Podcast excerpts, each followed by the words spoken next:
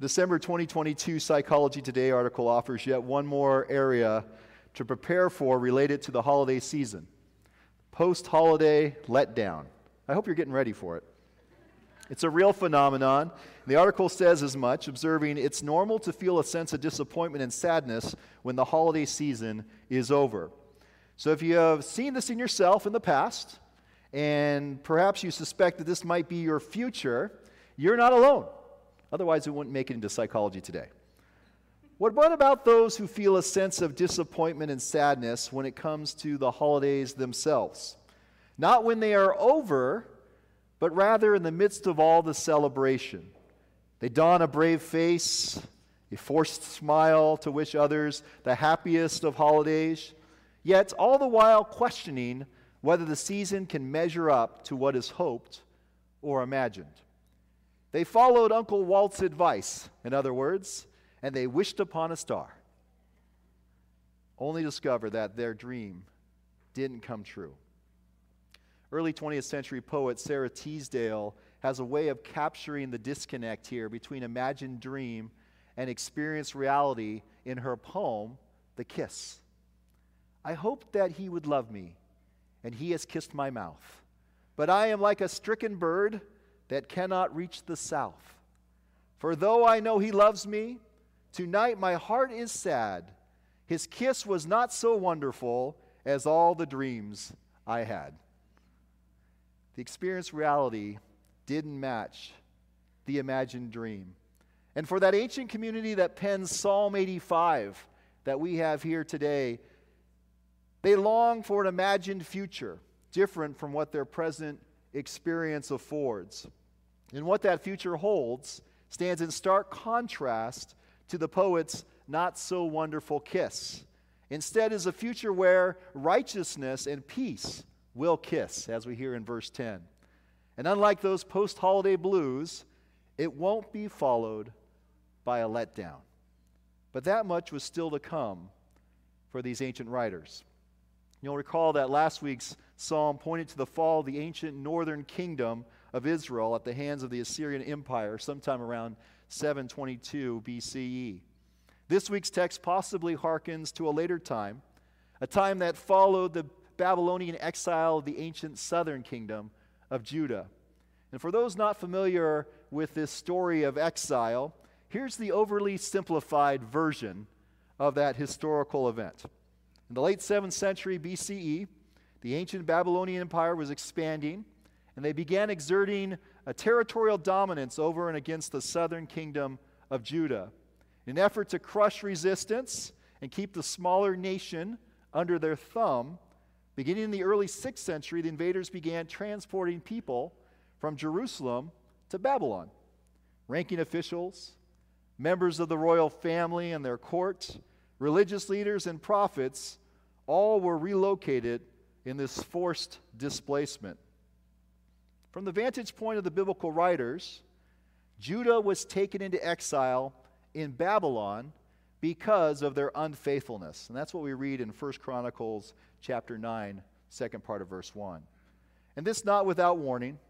You could reach back to the Torah, namely Deuteronomy chapter 28, through the prophets as well, where we learn the possibility of exile is a consequence of unfaithfulness. And this exile would be no short ordeal. Now, depending on how one dates this event, the nation was in ex- exile for 50 years to, if you use Jeremiah's number, 70 years. And that's a significant season if you think about it. I'm not even 50 yet, right? That's like my entire life come next October. but that's a significant season to be under such a shroud, or more likely, a life sentence. And those experiences this firsthand are not given a sense from this kind of link that they will be coming back. If you're living in that kind of exile, you're not coming back. You're not going, you're not going home. So when restoration does in fact follow such an event, the language used to describe such a return is rather telling. And we see that right from the start of our psalm. Favorable, fortunes restored. Even the words forgave and the related pardoned that show up in verse 2. These all are references pointing to God's past action on behalf of God's people following the exile. though they even suppose these might reach further back. Scholars are looked at this and said these could very easily be pointing the way to much earlier events as well. God's mercy, though, here is extended to an earlier generation. Perhaps God might take similar action in the psalmist's own day. And that's what's hoped here.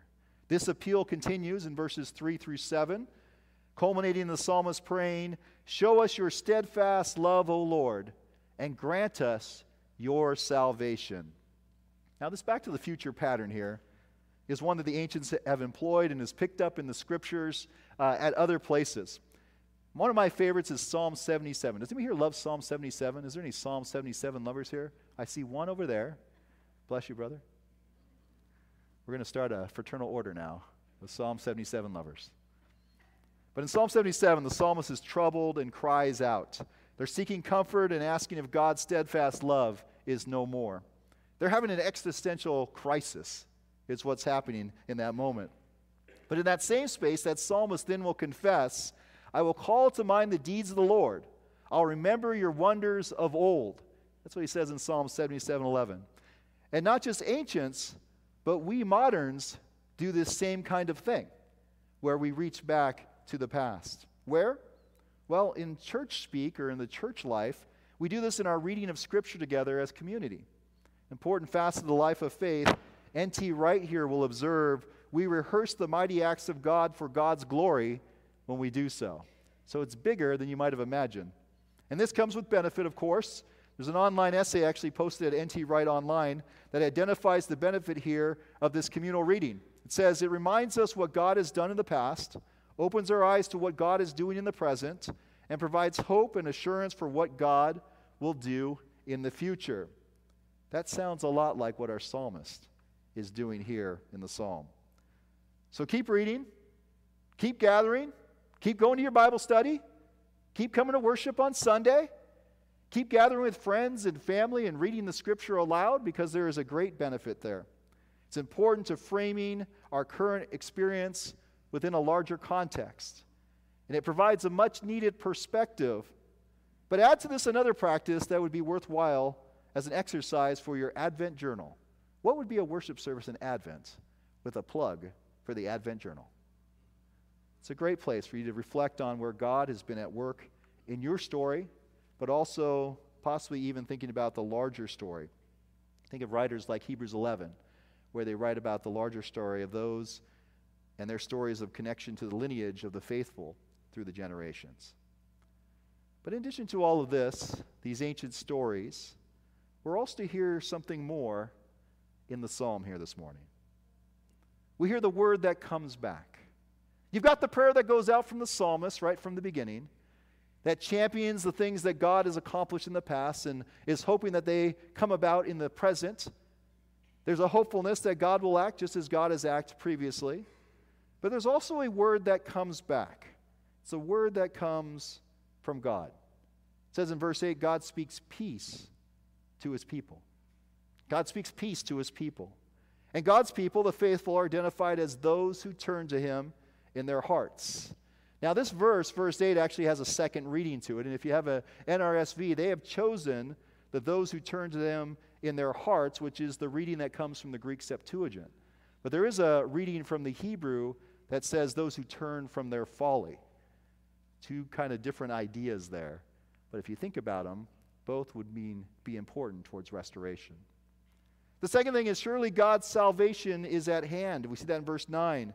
Again, for those who fear him. And there is the related glory will dwell in the land. The words that come back, the response that comes back from God, the promise of a future in which God's presence is with God's people once more and in a powerful way. These are all in response to the prayer for God's covenant promises to be fulfilled, that God's steadfast love would be shown once more and for salvation to come. Because what comes with them is peace, and the essence of that peace can only be captured in poem. And we see that in verses 10 through 13.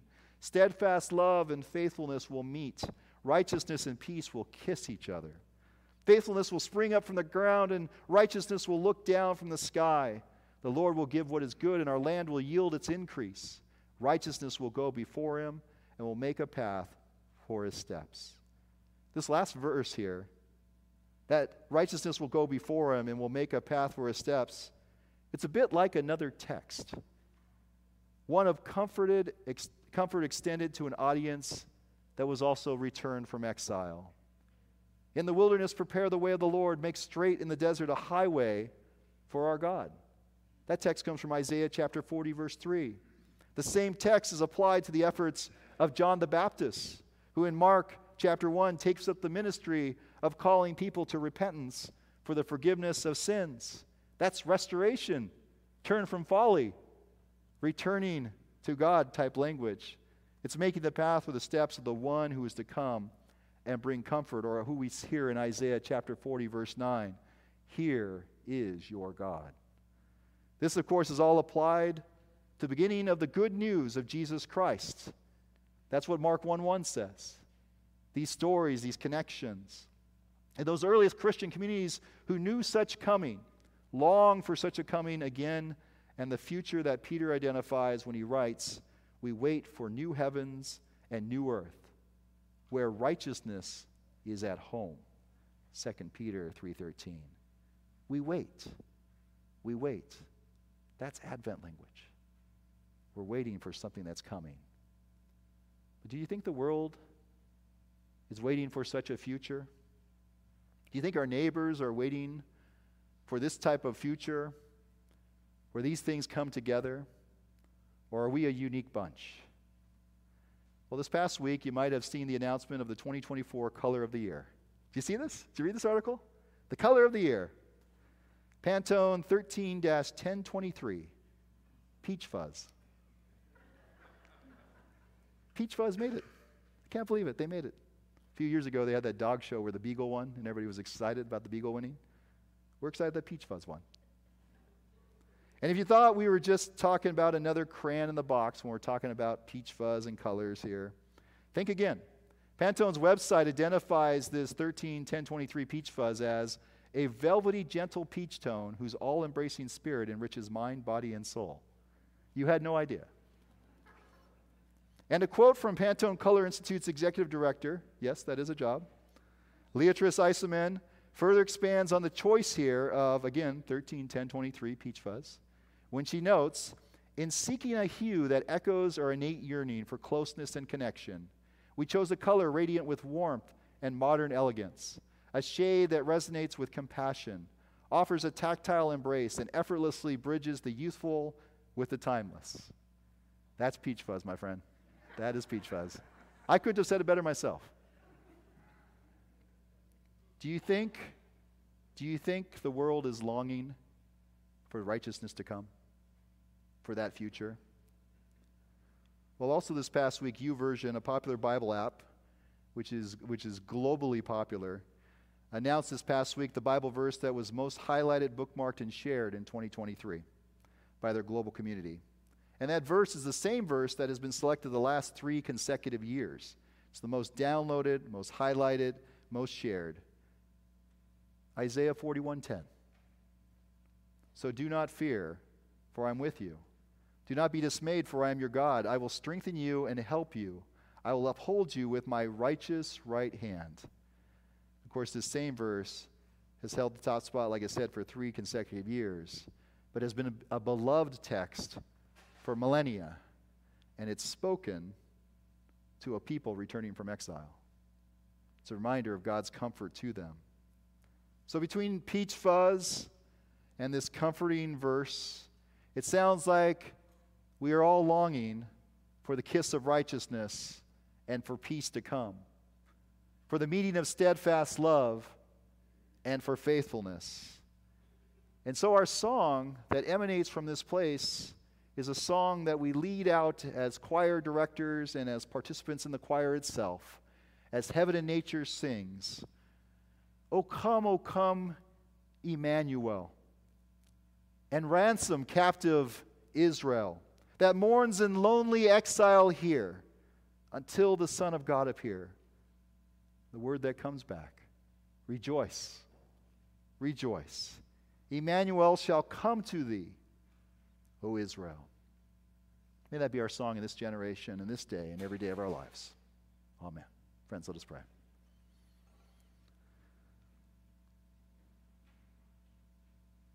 Lord, as we come to a text like Psalm 85 and as we ponder the text all the more, your transformative love, your grace emanates from that text. Think about those lives of faithlessness and folly, the pursuits that we chase, and yet here we look back to a past, to those who were drifted and exiled, and we can point to places of salvation where peace, where love and comfort come, where righteousness is exhibited.